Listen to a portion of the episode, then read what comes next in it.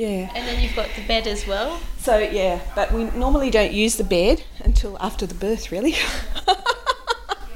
So- Active labour. Yep, that's exactly right. So yeah, so um, We're in one of the birthing suites at a maternity clinic in Ryde, located 30 minutes north of the Sydney CBD. Yeah, Keep calm and breathe is on the. yeah, that's right. yeah. Good. Um, We're being shown around by a is only one of midwife named Anne. Standalone in New South Wales. Um, my name's Anne Keely. I'm a midwife here at the Ryde Midwifery Group Practice, and I've been working in the group practice since it started in 2004. Midwifery group practice is increasingly common in Australia. It's where the same midwife will care for a woman during her pregnancy, labour, and in the weeks following birth. on Friday night, I had a first time mum having her baby, and you know, she was in that like almost to transition just before you get to that pushing stage, and it was like, oh, I can't do this, I can't do this, I want my epidural, you know, which you can't have it right. Anyhow, we got her back on track and in the zone, and um, then she progressed really quickly and um, had her baby naturally in the shower, not in the pool. Um, and then she said, after the baby's out and the baby's on her chest, wow, I could do that again, she said. so it's like, yeah. You might have picked up there that the woman couldn't have an epidural. That's because Ryde is not just a midwifery group practice, but what's called a freestanding midwifery unit. I remember there was a bit of controversy when this first opened. Has that died down a bit? Yeah, it has. you know, I wouldn't let my cat give birth in that place, was one of the comments in the newspaper, but yes. So, Why the controversy? A freestanding midwifery unit, which are also known as primary midwifery units, is geographically separate from a hospital. They are maternity clinics run by midwives alone, which means there are no cesareans or forceps or any form of obstetrics, and definitely no epidurals. It also means no safety net when something goes wrong, which makes a lot of people worried.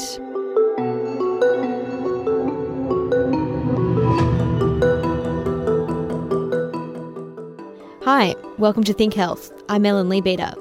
Today, we are taking a look at freestanding midwifery units, or FMUs. FMUs have had a checkered history here in Australia, but now local and international research is emerging to support their use.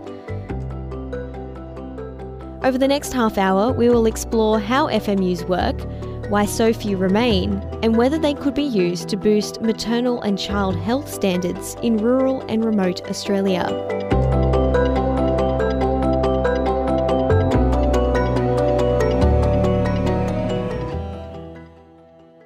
Back at Ryde, we meet Sarah and her daughter Cordy. Sarah is pregnant with her second child and is here visiting her midwife. Hi, I'm Sarah, and this is my daughter Cordy, and I'm pregnant with my second child, um, and I'm having her at Ryde as well. Cordy was born at Ryde too. How many months pregnant are you now? I'm nine months pregnant, so I'm due in about two weeks. Really? you probably get that reaction a lot. I haven't talked to that many people, so I'm okay. Um, I don't know that much about pregnancy, but you definitely don't look nine months pregnant. Thank you. I feel like it, but that's okay. Ryde has a close relationship with Royal North Shore Hospital, which is 13 kilometres away in North Sydney. Royal North Shore is what's known as a tertiary hospital, a hospital that has specialised staff that can care for life threatening conditions. This was the hospital Sarah originally booked into with Cordy, but they ended up at Ryde for an appointment. When we came to Ryde to do the booking an appointment, we just fell in love with the whole atmosphere of the hospital, the relaxed feeling, how it seemed a lot more natural. So we were lucky enough that there was an opening for us to join the midwifery group practice. So we were very happy. And at the time, were you planning on having a natural birth? I was scared to death, so I was just whatever happened. I was open to C-section. I was open to drugs. I was open to what whatever I needed. But you get none of those things here, right? Correct. So when it was, I was actually okay with it because if your midwife is so experienced, if she thinks that you need to get some extra help, she will tell you that, and you get transferred to um, Royal North Shore. So I was very comfortable with the idea that I could try to get through it naturally, and then if things didn't work out, there was another option.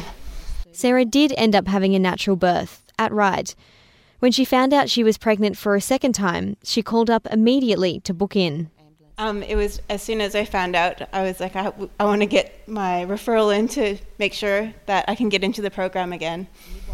When women like Sarah book into the Ryde Clinic, the midwives go through their medical history to make sure they are healthy.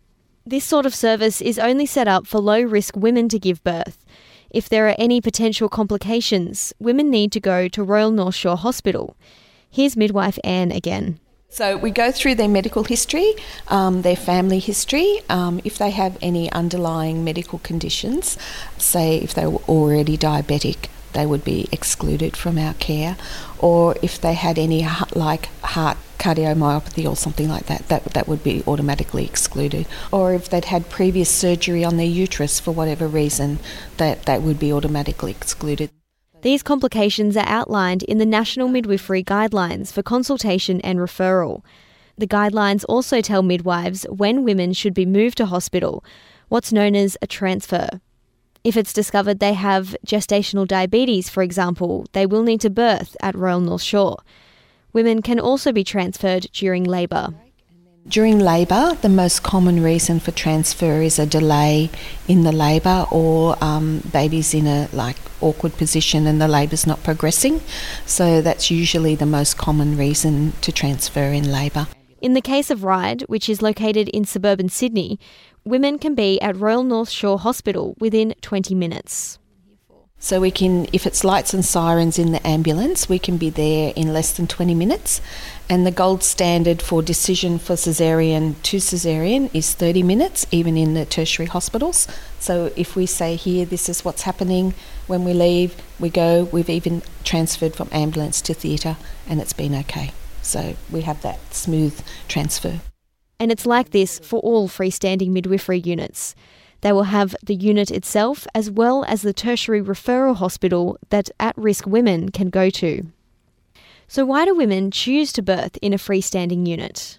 The main motivation for women to choose to give birth in a freestanding unit is proximity to home.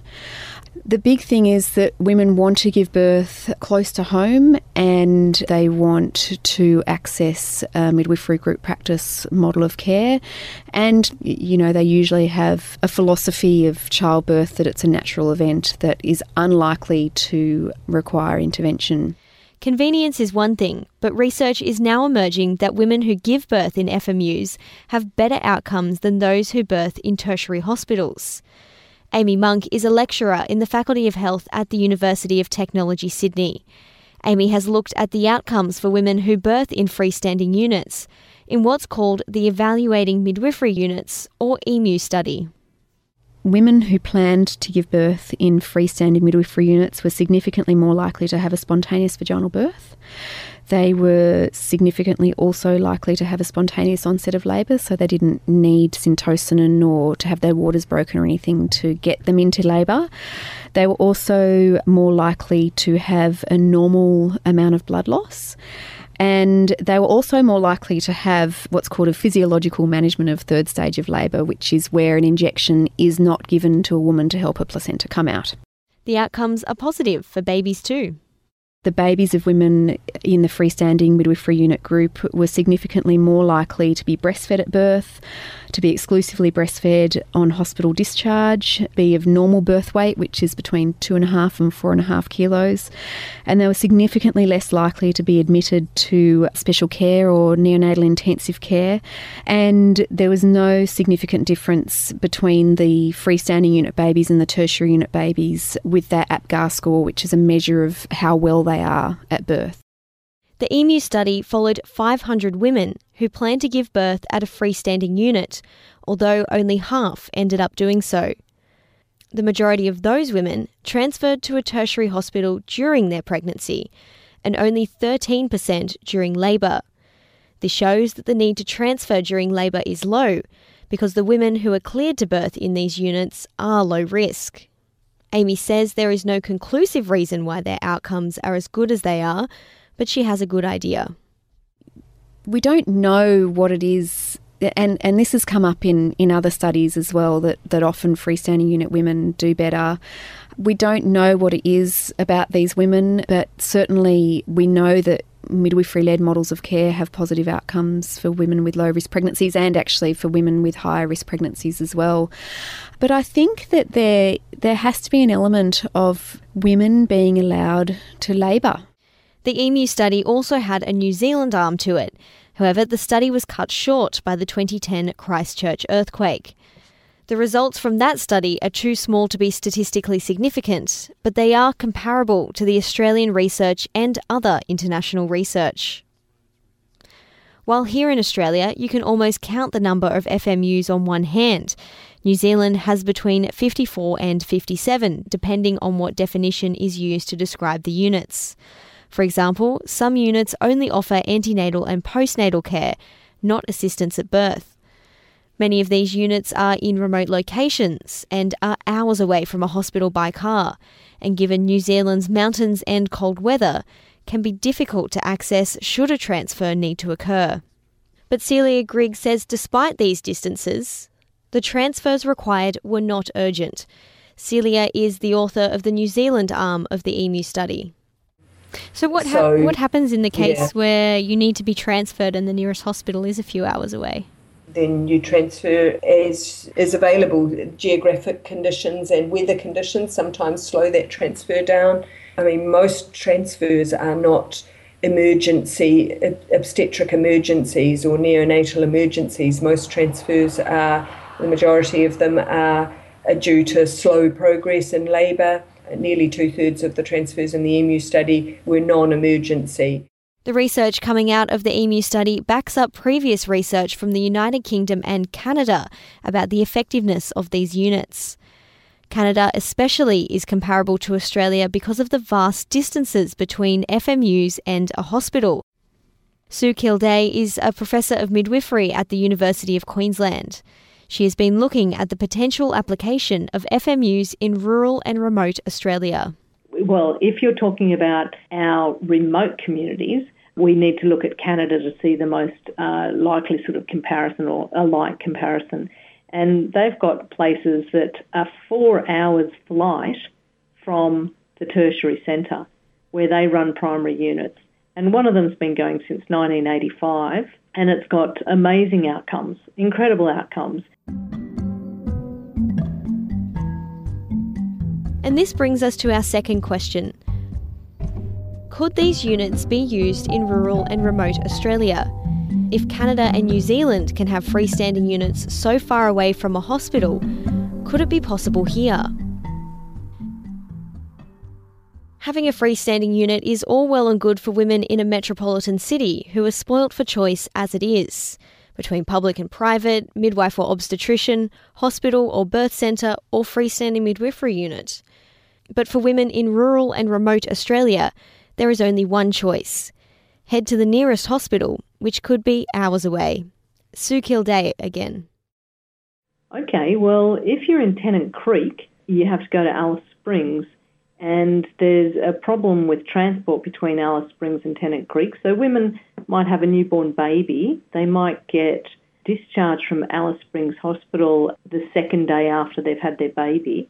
They have to then get on a bus and they have to hold their little baby for about six hours or so as they travel up, up the highway until they get dropped off at Tennant Creek at about three o'clock in the morning. And then you have to hope that there's somebody there to pick them up.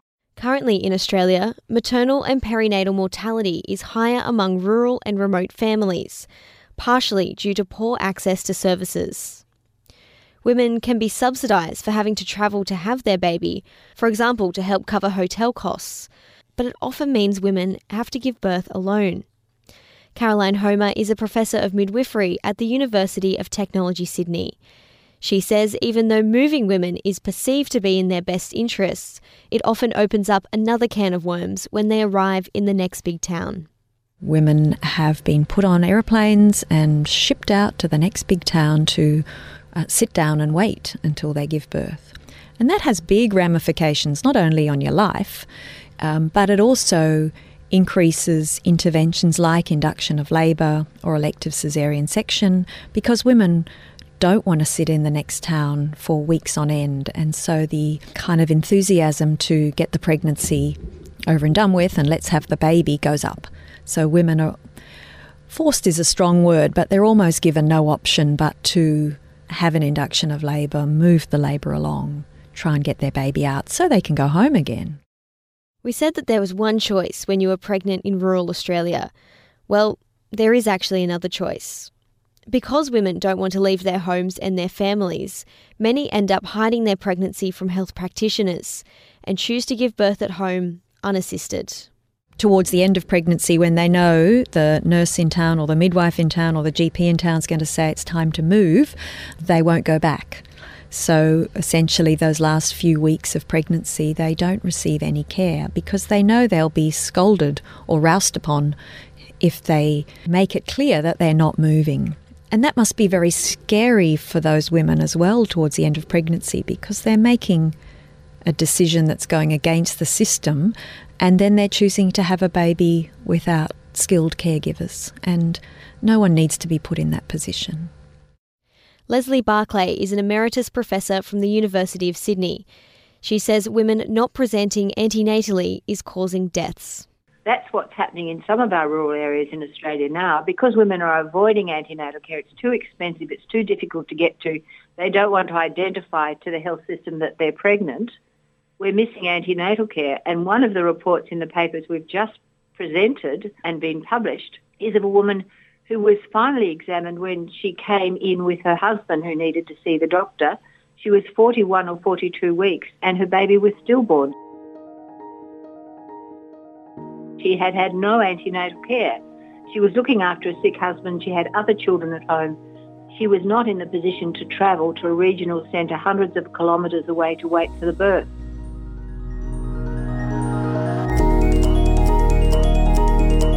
Listening to Think Health on 2SER 107.3, online at 2ser.com or on your favourite podcast app.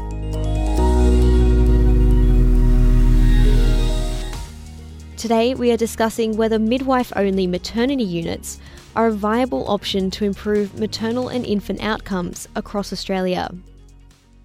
The lack of choice for women in rural and remote Australia has only become an issue in the last two decades as governments failed to recognise the need for local maternity services.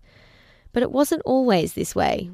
Hi, I'm Jenny Gamble. I'm Professor of Midwifery and Head of Midwifery at Griffith University. Prior to the 1990s, Australia had many small rural maternity units. These were staffed by midwives and assisted by the town GP who had obstetric experience. However, in the late 90s and early 2000s, many maternity services started shutting their doors. This was due to a combination of factors, such as funding, a desire to centralise, and workforce shortages. Health departments wanted these units to run as 24 7 obstetric services, but couldn't recruit obstetricians, or more commonly, GPs with obstetric experience. When this happened, the unit usually shut. Mareeba was one such maternity unit that came within a whisker of experiencing this fate in 2005. Mareeba is a town about 100 kilometres from Cairns. Mareeba's about an hour west of Cairns in the Tablelands, and they had been running a sort of a mixed service, hospital service with GP obstetric support, and they were running out of GPs. And despite having highly skilled midwives on board, were going to close this service and did actually close this service. Jenny Gamble was the Queensland president of the Australian College of Midwives at the time Mareeba was closed in 2005. Queensland Health said that they were closing the unit for six months because they couldn't find a doctor to provide obstetric care. Jenny says this was common practice at the time in Queensland. So I think everybody knew. I mean, Queensland Health just say six months because they don't want to say we're going to close it permanently because that's even more unpalatable. And they think they can get away with saying we're just going to close it for six months. But if the Mareeba unit closed, maternity unit closed for six months, then that would be the death knell of it because you're not going to have the midwives stick around for the next six months. What are they going to do over that six month period? If the Mareeba unit closed, women would have had to travel up to an hour to Cairns Hospital to give birth. The midwives working at the unit had come up with a solution to keep it open by offering midwifery led care for low risk women. Importantly, the Mareeba community lobbied to keep the unit open under this model. Their activity, they rallied in the street, they held a meeting in the town hall, they wrote letters to everybody, they hit the press, they really engaged heavily in lobbying to keep their maternity service open. And then they described what was, how the maternity service could stay operational and still cover off on providing a high quality service with good, good attention to safety and security for women and their babies. The Mareeba unit ended up only closing for six weeks before it was reopened under a midwifery led model. Obstetrics have since returned to the maternity clinic, meaning it is no longer a freestanding midwifery unit. Uh, women want to have birth that is safe and feels safe. They want it to be local and feel local. They want to have services that, that leave them with choice and control, and they want some continuity. So they saw no reason why they couldn't have their baby locally. And of course, there is no good reason why they couldn't.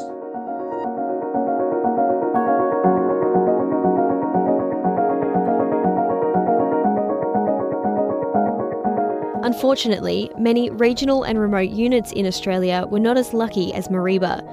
Between 1995 and 2005, 130 of Australia's small rural maternity units closed. Statistics about how many remain are hard to gather. If a large mine closes in a town, the maternity services usually close too, meaning the number of units is constantly in flux. A study from this year has found 36 small maternity units remain. 17 of these are freestanding midwifery units. Of the remaining 18, 9 offer post and antenatal care only, and the other 9 offer obstetrics. The reduction in services has also had an impact on the amount of babies born before arrival. Babies born before arrival is exactly as it sounds babies born on the side of the road before they reach hospital. Sue Kildea was the author of that study.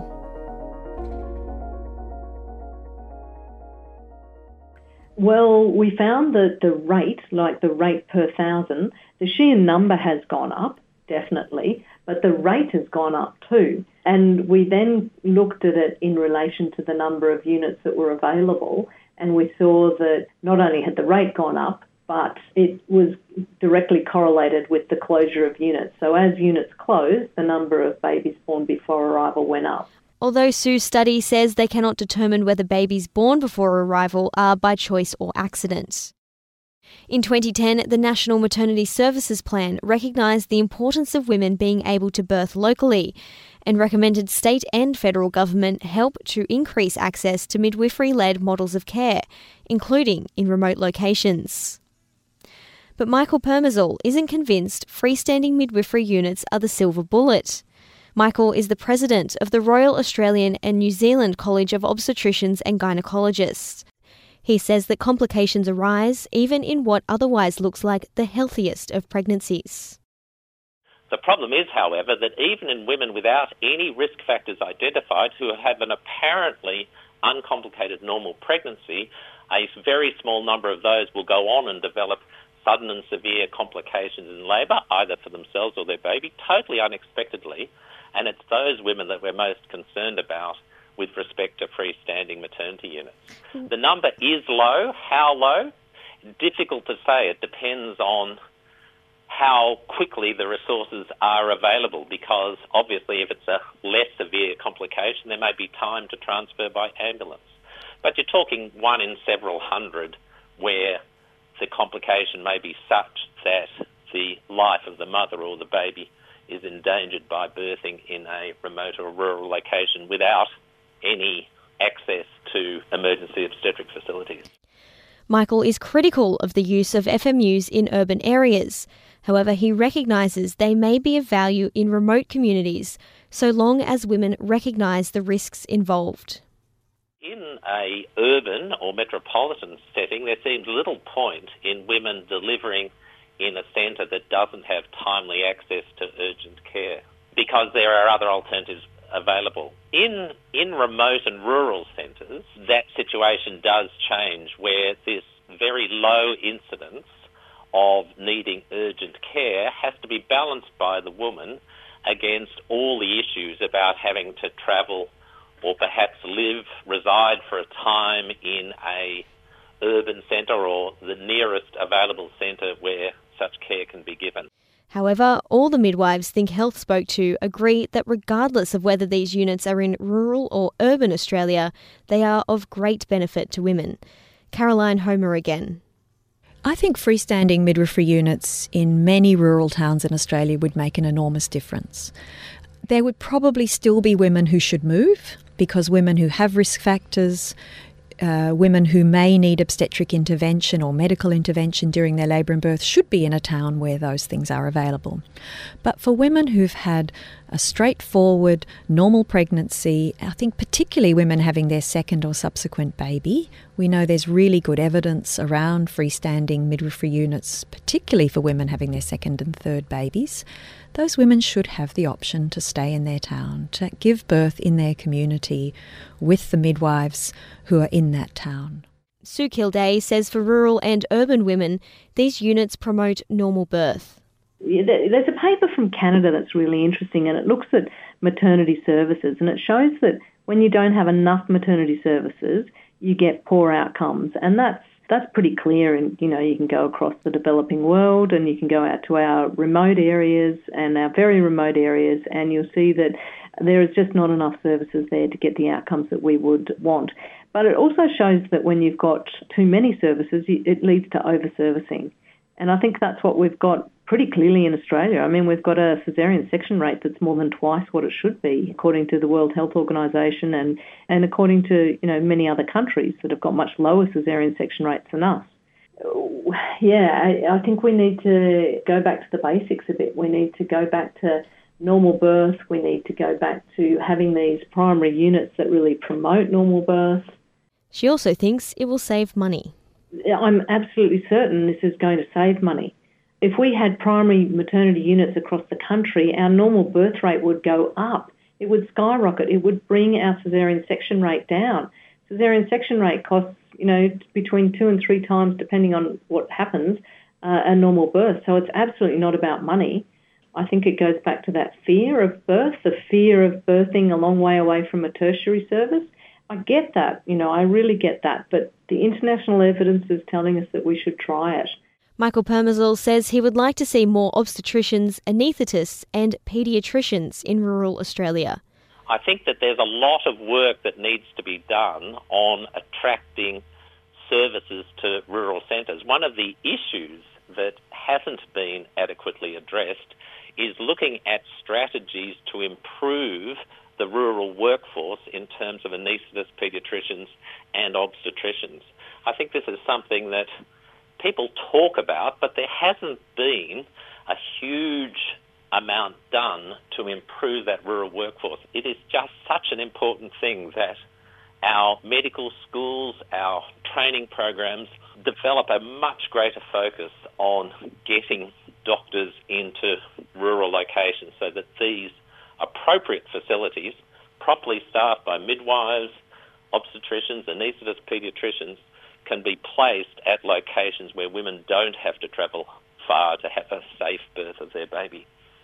Caroline Homer says that at the end of the day, these units will go where women are pushing for change, although she's not convinced the right people are listening just yet. The only incentive to open them up again I see is women's push you know, the, the community, consumers saying this is not good enough anymore. We also now have a lot of research, and the EMU study is one good example, and then there's other studies from around the world. So, so there's now the evidence, and there is the consumer movement push. Women around the country are saying to their local health districts, their local health ministers, their federal ministers, we want a better deal. But sadly, they have been saying that now for a long time, and I'm not convinced they've had a better deal.